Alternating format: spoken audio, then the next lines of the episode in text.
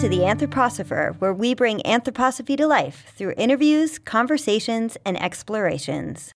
I'm Laura Scappaticci, your host of The Anthroposopher, the Anthroposophical Society in America's podcast. In this episode with Mary Stewart Adams, we talk about the story in our stars for 2019. What are the celestial events happening that we should be tuned into? Why should we be tuned into celestial events in the first place? And what exactly is a star lore historian? Find out more with Mary now.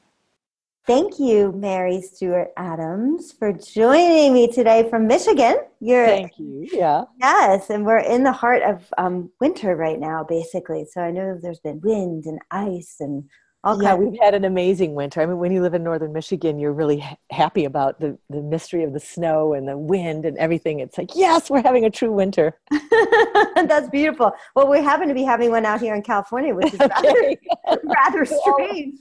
all, all, of us are getting it. Yeah. All of us yeah. are getting it, yeah. So um, I'm so glad you're joining us um, on the Anthroposopher.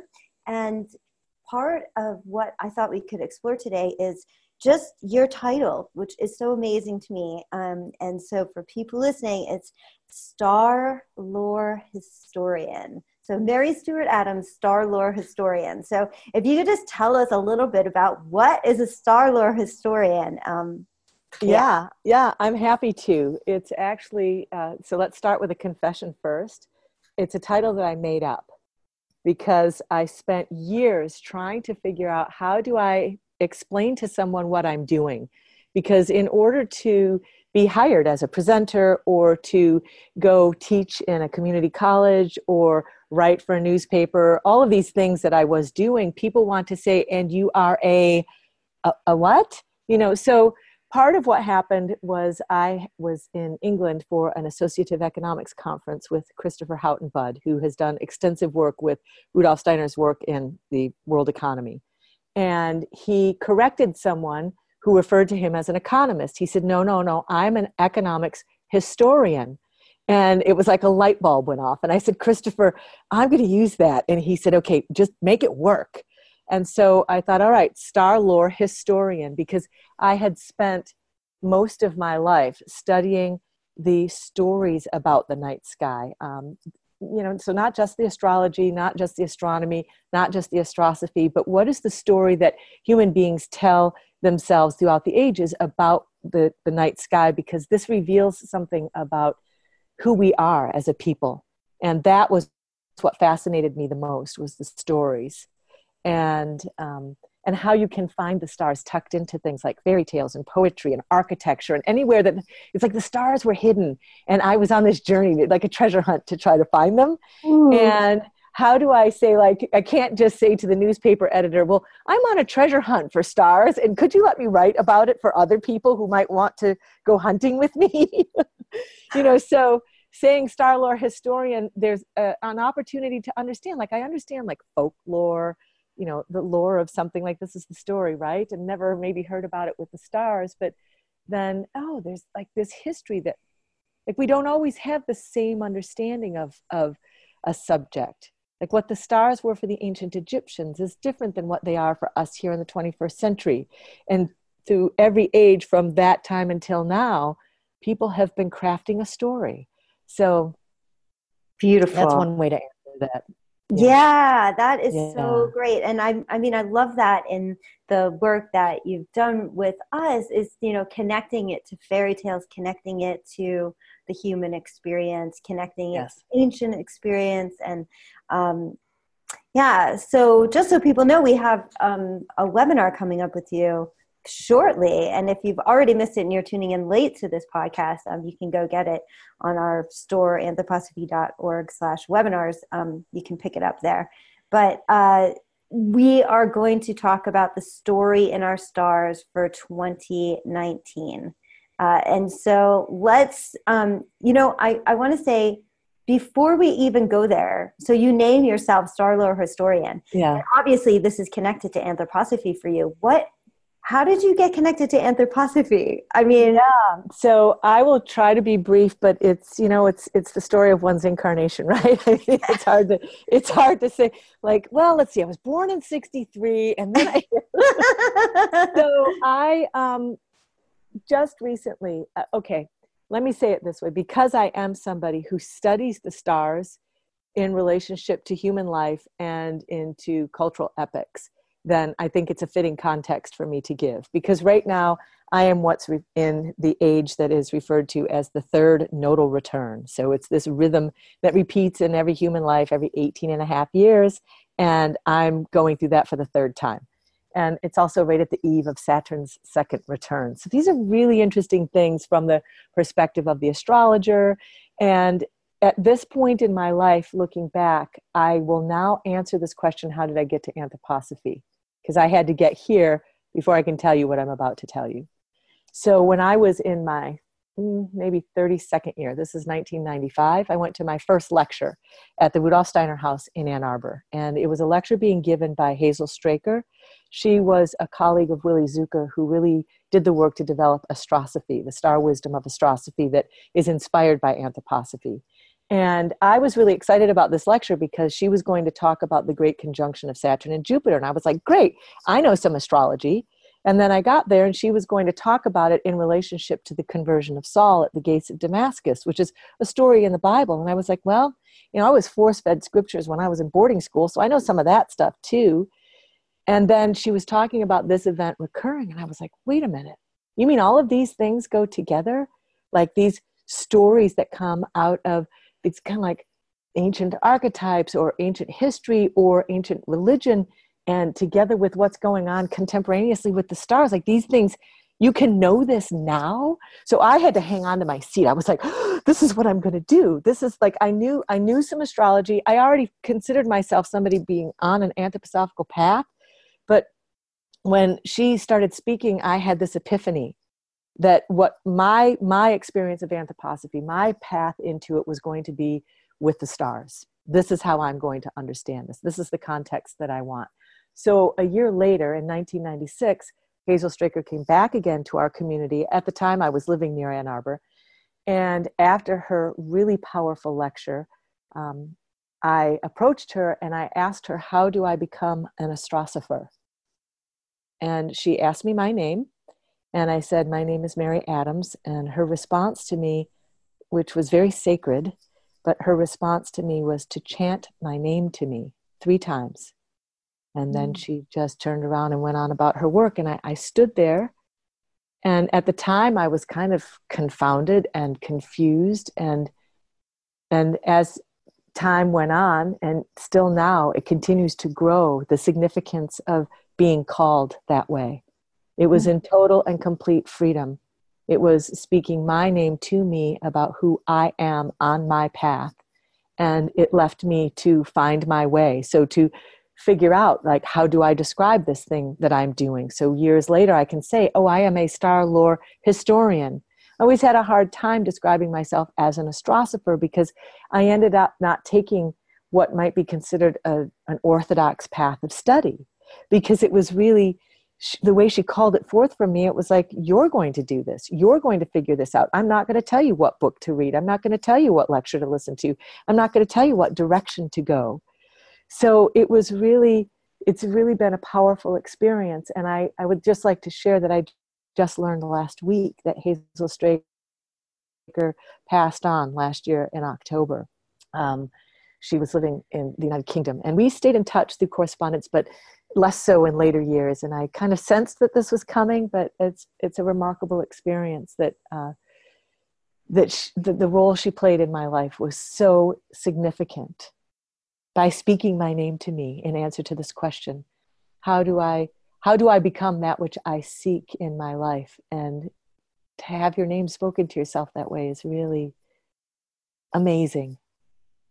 That is such a powerful story and so unusual in some ways that really, yes. You know, that it, it was, I can see that it would be confounding and profound and um, something to look back on with a bit of awe, is what I hear. It is because I think that, so as an anthroposophist, a lot of the work and study is trying to understand these mysteries of karma, the mystery of repeated earthly incarnations. Like, how do we find evidence of these things? And then, not only how do we find evidence of them, because perhaps I'm predisposed to believing that, or perhaps I'm predisposed to not believing that at all. And so, I don't, you don't ever want to be in this place of a you know self-fulfilling prophecy like i believe this and so give me you know give me proof give me evidence like how do we keep the door open so that that which is true can reveal itself and in that process this this idea that somebody could call you forth by speaking the name that you bear in this life. It's out of this recognition that you carry a particular karma and a particular karmic necessity. And it's in everything you are. It's in the way you gesture with your hand. It's the color of your hair. It's the language you speak. It's in your name. And somebody that has the wisdom of that I mean, I don't pretend to be in that place, but just I feel so blessed that she saw something in me that was that that was all she had to do was speak my name. And so, yeah, it took a lot of years. I'm not going to pretend like that made it an easy path because self knowledge is the hardest path.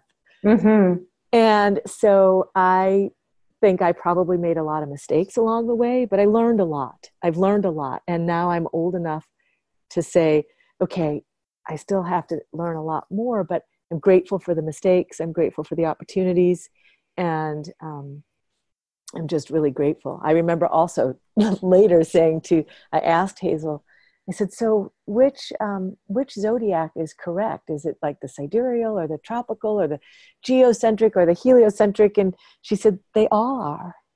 Hmm. You know, so hmm. she was always giving these answers that kept me in complete freedom to find find your way and trust mm-hmm. and i knew that she trusted that i would mm. and so hmm. you know see this is what we do for each other we affirm one another so I, I see you and i know that you will make your way and even if you don't get an answer from me you will find the answer and it it'll be in freedom so that's incredible yeah. yeah.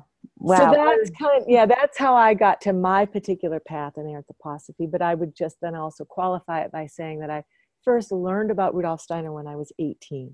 Mm. Um, same time I met astrology though, and the astrology was a lot easier to get a hold of. now that's true. yeah. But my mom and my sister were really into Steiner, and I was like, okay, this stuff is kind of weird, but I want to be in their conversation, you know, because all my life I was lusting after my sister's six years older than me, and they always had coffee together and things like I was always like, I want to be part of the club. And so, I mean, these are really innocent things, but it was really genuine in me. It's like, all right, they're talking about this guy, Rudolf Steiner, and I want to be in that conversation. So even though it's strange to me, I'm going to have to like, mm. I'm going to have to stick with it so I can figure this out. And yeah. Well, I'm glad you stuck with it. yes, and please yeah. thank them for me. yeah, I mean, I feel like that's something about anthroposophy is it's so affirming of the true nature of being human. We are becoming human. And so I allow myself, perhaps it's just my own fantasy, but I allow myself to think about these really human responses, you know, because I know that there are a lot of people who feel like finally somebody's speaking my language. And although I did eventually come to a place of like, oh yeah, this is like this is why I was born, I didn't start there. It started with this, oh, this is kind of odd. Mm-hmm. And how do I wrap my head around this? And it was a lot easier for me to look at the rhythms of the planets and to say, oh, okay, Saturn means this, and if you put it over there, that's one thing, and if you stick it there, it's another thing. And I mean, I just that was like doing chemistry, like combining elements and saying, "Oh, look what look what's happening." Mm-hmm. Right. Yeah. Well, it's interesting because as you're talking, I feel like, and I'm sure for people that are listening, there's just such a spiritual quality in the way you're talking about life that you know we're just so busy in our days and making our lists and getting in the car and doing that but just the way that you're reflecting on your experiences um, yeah. has such a spiritual quality to it that, you know, I think, I know I'm sitting here like, oh man am i am i doing that? Like am i am i looking am i perceiving things in that way? And i yeah. think that that's such a gift um even just hearing you talk about things um well, it, offers that.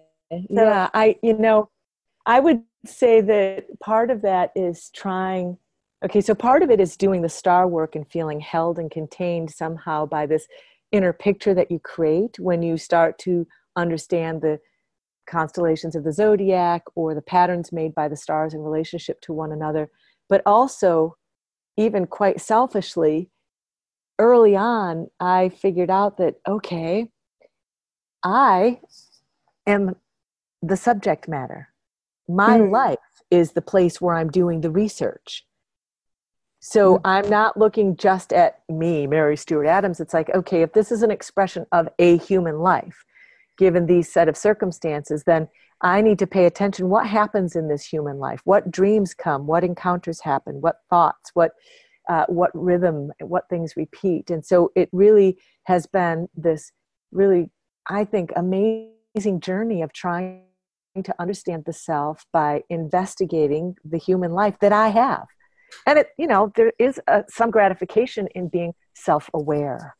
Mm. Um, but it's a fine line you know we can be self-indulgent and we can be selfish but then also you can say well i have to begin with myself in terms of like this human life that i'm li- living is is where i'm going to do my research mm.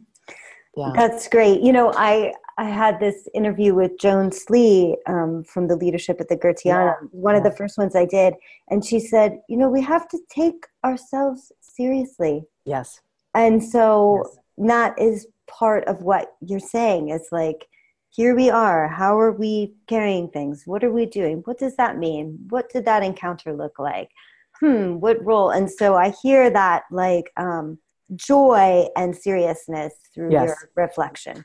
Yes. Okay, so yeah. I know people are like really wanting to know about 2019 and the stars. So um, if if they want the full picture, they're going to have to come to the webinar. Right, right, right. but um, I, let's let's can we give them a bit of a taste of what we're looking? Yeah, I yeah. mean it's it's fascinating to think about how the story in the stars changes from one year to the next, and then the journey you go on to find out like what is the mood of this year, right? So I have been doing this since I was 18 um, didn't know it then so much but now it's much more clear to me oh this is what i've been doing. And and the the mood of the year presents itself through these celestial gestures. And this year i would say probably the biggest thing that's happening um, is the transit of the planet mercury across the face of the sun.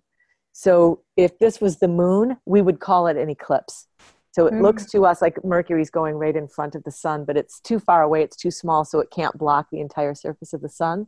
But this is a rare event. It only happens one, like maybe 13 times a century. Oh, um, wow. Yeah, so it, the, the transit of Venus is much more rare. That only happens every 120 years. But Mercury, there's like there's only three things that can go between the Earth and the sun and the sun. That's the moon, Venus, and Mercury. You know, so when they do, like look at the big sensation that goes around having an eclipse, particularly, you know, like total solar eclipses. This is a big deal.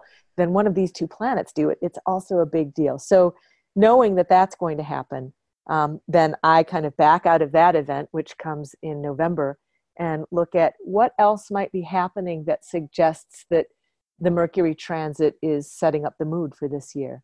So that's what we're going to explore in the webinar. And I see it in the date that the Mercury transit is happening, which is November 11th, like 11 11, mm. which is hmm. the Feast of St. Martin. Um, and just to give you a little taste of then what happens to me as a storyteller oh, Martin, like he gives his cloak. So there's something about like maybe what Mercury is doing this year has to do with this story of not only offering my cloak to someone, but am I my brother's or my sister's keeper? Like, now going toward that event. I might look for ways in my life that I'm given an opportunity to show up for someone. This is how I weave this cloak that I would then have to offer when Mercury makes its transit. What we'll talk about on the webinar will be what are some of the other celestial phenomena happening that help build build the stairway to that event so we can be prepared when it happens it will be visible throughout the United States if you've got the right conditions. You can't look straight at the sun. Um, you wouldn't, even if you could with protective eye gear, you still need magnification in order to see Mercury. So we'll talk about some of that on the webinar. But yeah, and also the you know like Easter, we've got a hidden Easter happening this year, so we're going to talk about that too. Whoa, okay. okay. I need to hear a little bit more about that. okay, so this has to do with the Gregorian calendar rules, which were instituted in 1582, and it fixes equinox to March 21st, even though equinox is a moment that's determined by the relationship between sun and earth and these are celestial bodies in motion. And so that relationship is dynamic and it's always changing. So this year equinox astronomically actually happens on march 20th but because the calendar and then the then the full moon is just a few hours later also on march 20th but because the calendar rules say, say that equinox is march 21st that technically that first full moon of the spring which should be used to determine the festival is kind of disqualified by the calendar rules that human beings have made. And so Easter happens a whole month later. Um, maybe I didn't explain that really clearly, but in, in, order to determine the date for Easter, you have to look at um, it's the first Sunday after the first full moon after the equinox. So there's these three things it's the sun earth relationship, sun moon, or excuse me, sun and earth, earth and moon, and then the human being in their calendar. And so this year, the moon comes full before the church recognizes equinox having happened. Okay, so uh, so you're telling me that oh, this is so fascinating. Okay, so first of all, when the calendar for Easter is sent, the people that are determining the calendar in the world are looking at the moon, right? Is that what you're saying? Okay, so this is what how I would say it. in 1582, or let's just say in the Middle Ages, the most important thing every year was determining the correct date for determining the observation of Easter. Like that was far and away the most important thing.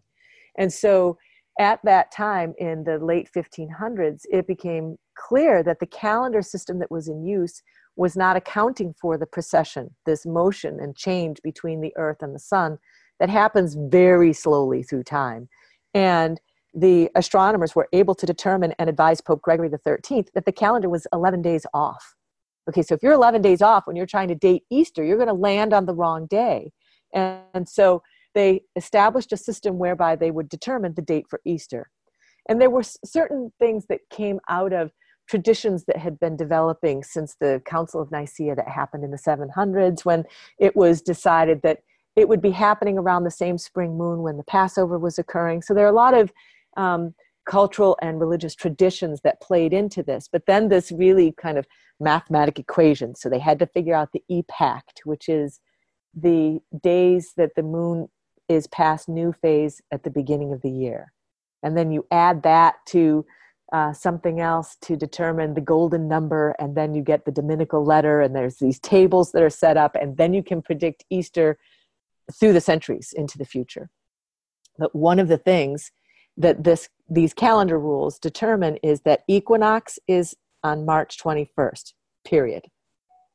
But because of precession, equinox doesn't always happen on March 21st. And this year, in 2019, equinox is happening on, May, on March 20th, and a few hours later, the moon will be full.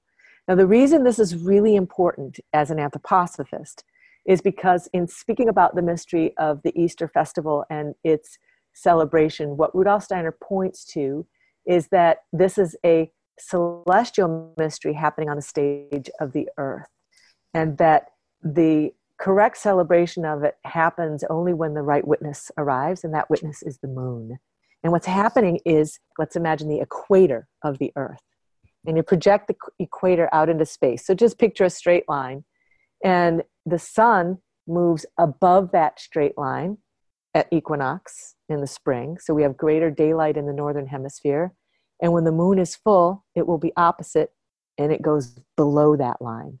So that moment when the sun and the moon change places in the hemispheres, you could say it's this ascent of the Christ being and the descent of Judas. Like there's all this imagery that you can put into that. And most cultural traditions honor that moment that that mm. change happens. And in the Christian practice the first sun day, so the return of the sun, so the first sun day mm. after that first full moon, which has stepped down below the equator, when the sun has returned north, that's Easter. Aha. So this year, that astronomically, that's going to happen on March 20th, which means that Easter, the first Sunday, would actually be March 24th. But because the calendar rules disqualify March 20th, the church is looking at the next full moon, which happens on April 19th. So Easter is going to be on April like 21st this year, almost as late as it can be. And what's fascinating about this to me is that has happened before. It also happened in 1924, which was the year before Rudolf Steiner died. It was the last Easter festival that he went through. And it's an interesting contemplation to think about the amount of work that he was bringing at that time. He did a series of lectures on karma. He gave the young doctors um, lectures. He did work with the eurythmists. There was just this outpouring. And so I, in, in a very tender way, imagined this kind of like, is it that there's an, an inner and an outer Easter or an astronomical and an ecclesiastical? And what is it that they don't agree? The phenomena doesn't agree with the calendar that human beings have instituted, respecting the fact that we do have to create a system, um, but it's a system we're fixing based on something that's in motion. So it's it's challenging, but I think it's exciting. It's like okay, we could do Easter twice. Well, you know, it is it is so interesting because it almost feels like that's what life is like now. Like you have to have a system but you also are having this experience at the same time and those things don't always line up right? I i, right, so you have to be like, free within the system. yeah. yeah like there there are so many systems but at the same time there's all this experience happening for yeah. all of us you know with, with so many systems imposed upon us. Right. And some are very helpful and some are not so helpful but at the same time we're having our human experience within these systems. So how how do we really you know we're balancing we're balancing we're being asked to balance these things all the time these different kind of forces. Yes and i think that when you look at our planetary system and our um, like the star system within which we find ourselves it can be really supportive for that because the planets are in motion. The stars appear to be fixed. And so something is held that is yet in rhythmic motion. So there's this really wonderful quality of time space that's happening. Um, and I'll explain it this way. So, in the Middle Ages, you know, the, the highest education happened when you could master the seven liberal arts. And actually, um, they're broken into two parts. Those there's what's known as the trivium, or the three that have to do with the word. So there's uh, gra- grammar and rhetoric and dialect. And then the quadrivium, the four remaining, actually are older and were used in initiation in Egypt. And so these three that had to do with the word were added later. But these four of the quadrivium had to do with number. Mm. And so hmm. you have um, arithmetic, geometry, music or harmony, and then astronomy. And I just recently came upon a beautiful description of this quadrivium that first it's the number through arithmetic, and then geometry is number experienced in space. And then harmony is number experienced in time. And astronomy is number experienced in space and time. And so this is just what, what so what you were just saying, like we need to have an experience of ourselves in these systems, but we need freedom. It's okay. I recognize myself as a being that is w- right now knowing self within these space and time. Mm-hmm. And so then when Rudolf Steiner makes a statement like when you when you meet somebody, like you see an entire universe in front of you. And it's not just that the planetary spheres lend their influence to the rhythmic organization of our inner organs, so the beat of the heart and the lung and the spleen and the liver, or just that, you know, Aries rules the head and Gemini is the limbs, and but that there is this encounter of beingness in space and time. Mm. Just it's just so deep. It's like, oh, I could think about that for a long time. Yeah. Wake and sleep in there and have these dreams and have these encounters and it, it's so exciting like oh, it is it feels like to me oh no it really is exciting i mean i i absolutely i mean there's yeah like you said you could be contemplating this for a lifetime and, a lifetime. Yeah, yeah. and yeah. i'm glad people do. Okay yeah. so we've got hidden easter. Yes. We've got the mercury that's right the mercury transit. Wow. Um, and then I know we're going to talk about this a little bit more, and maybe we can sort of conclude on this thought, but this idea of the year being the year of the quest. Yeah. And so, can you just touch on that a little bit? And why is it the year of the quest? And what does yeah. that mean for us? Yeah, there's a couple things that go into that. And if we, since we've already discussed Mercury, I mean, he's the he's the guardian of travelers, right? You know, if you're going to go a journey, Mercury is your is your your mythic being, but also Mercury is the escort of souls. And so you see oftentimes in the Greek myth with Hermes, you know, he's the psychopomp. He's the one that takes the soul across the threshold. So, for instance, with Persephone, when she is granted permission by Hades, Pluto to return to the upper world, it's Hermes that's there to escort her.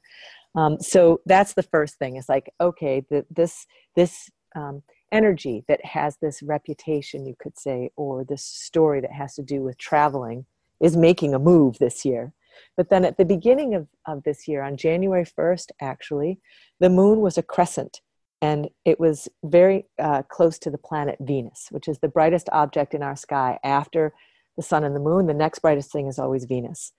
And so this has a, a certain, that's kind of like a celestial signature in and of itself by itself. That happened at dawn on January 1st. And then on December 29th, so almost at the very end of the year, that same configuration is going to happen again, but now it will be in the evening sky. And it will look more like, more so than it did at the beginning of the year, Venus will look like it's actually sitting in the chalice of the moon. And this is in Rudolf Steiner speaking about the quest for the Holy Grail, he describes this particular configuration.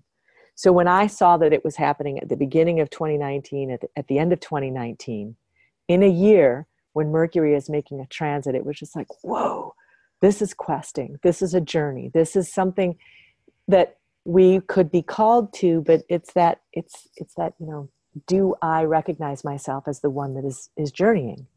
Or you could say, may human beings hear it. Like, is there something in this? I need to know now that I'm part of the conversation. And so, how do I enter into that phenomena that I'm seeing. You know, I don't just go outside and say, "Hey, moon, I, I'm here. I come." You know, it's not like that. It's more that I look at the course of this year as one where I'm taking a journey towards something that will bring greater self knowledge, greater awareness of my connection to my environment. Could be my family, could be my school, could be my nation, my you know the world. How do I give expression to that? And this is a journey I'm taking step by step each day through this year. Hmm. And so um, Mercury, when we when we do the webinar, Mercury will have just made its just turning retrograde for the first time this year. And it will make three retrogrades this year, which is typical. Mercury will do that every year.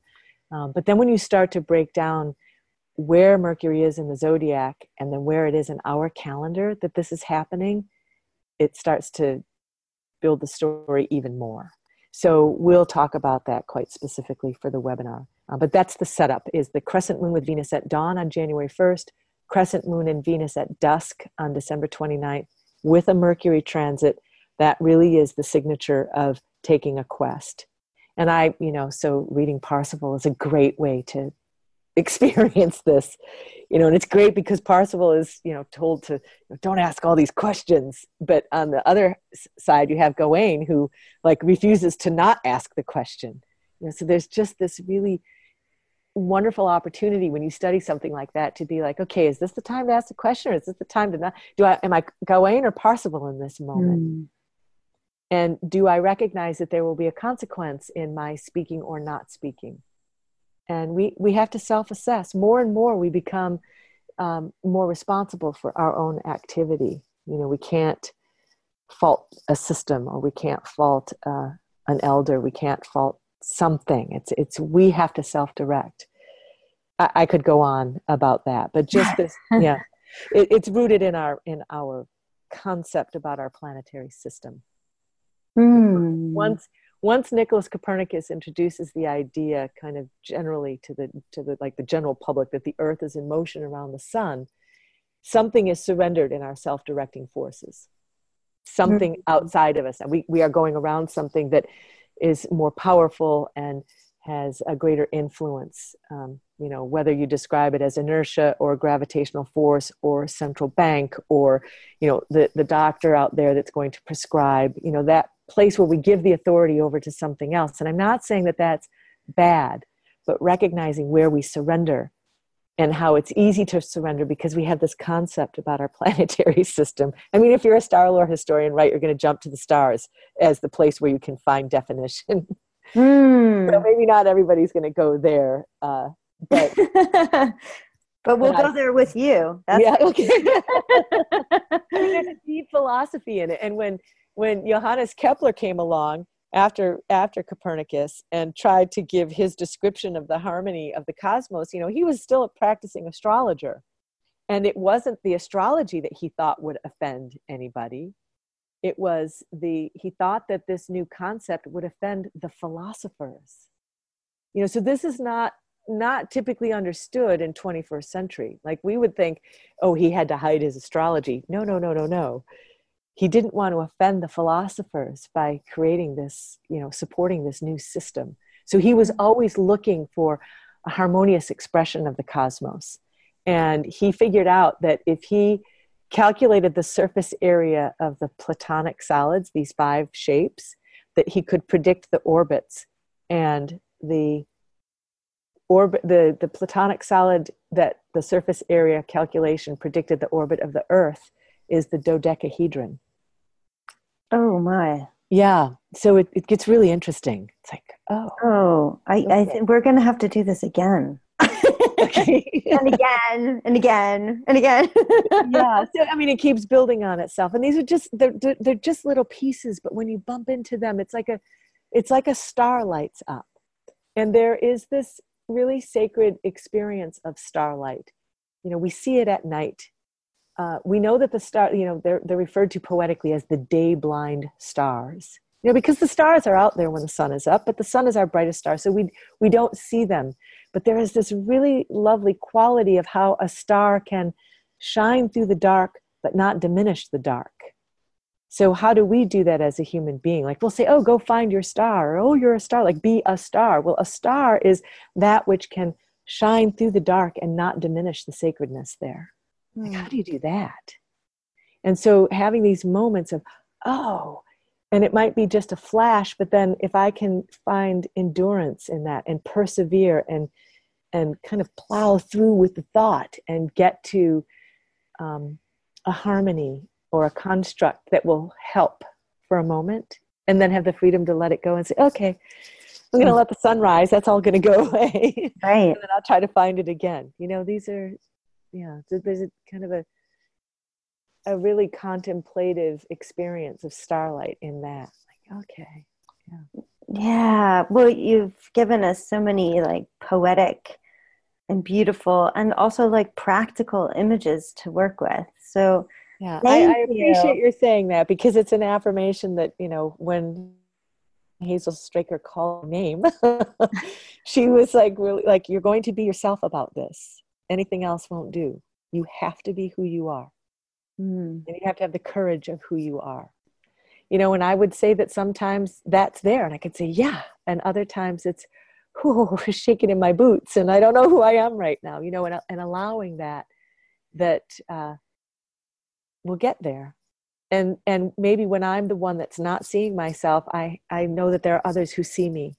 And so we can affirm for one another and this is where i would look at like what mercury is doing this year at the feast of saint martin like this is what martin did. I see you shivering there. Here take my cloak. I can help. I'm not the one that needs all of this right now. You need it. And when i'm in need then you'll be there to give for me. And it's not an exact exchange between just two people but when we have that gesture to the world the world has that gesture back to us. And we can trust that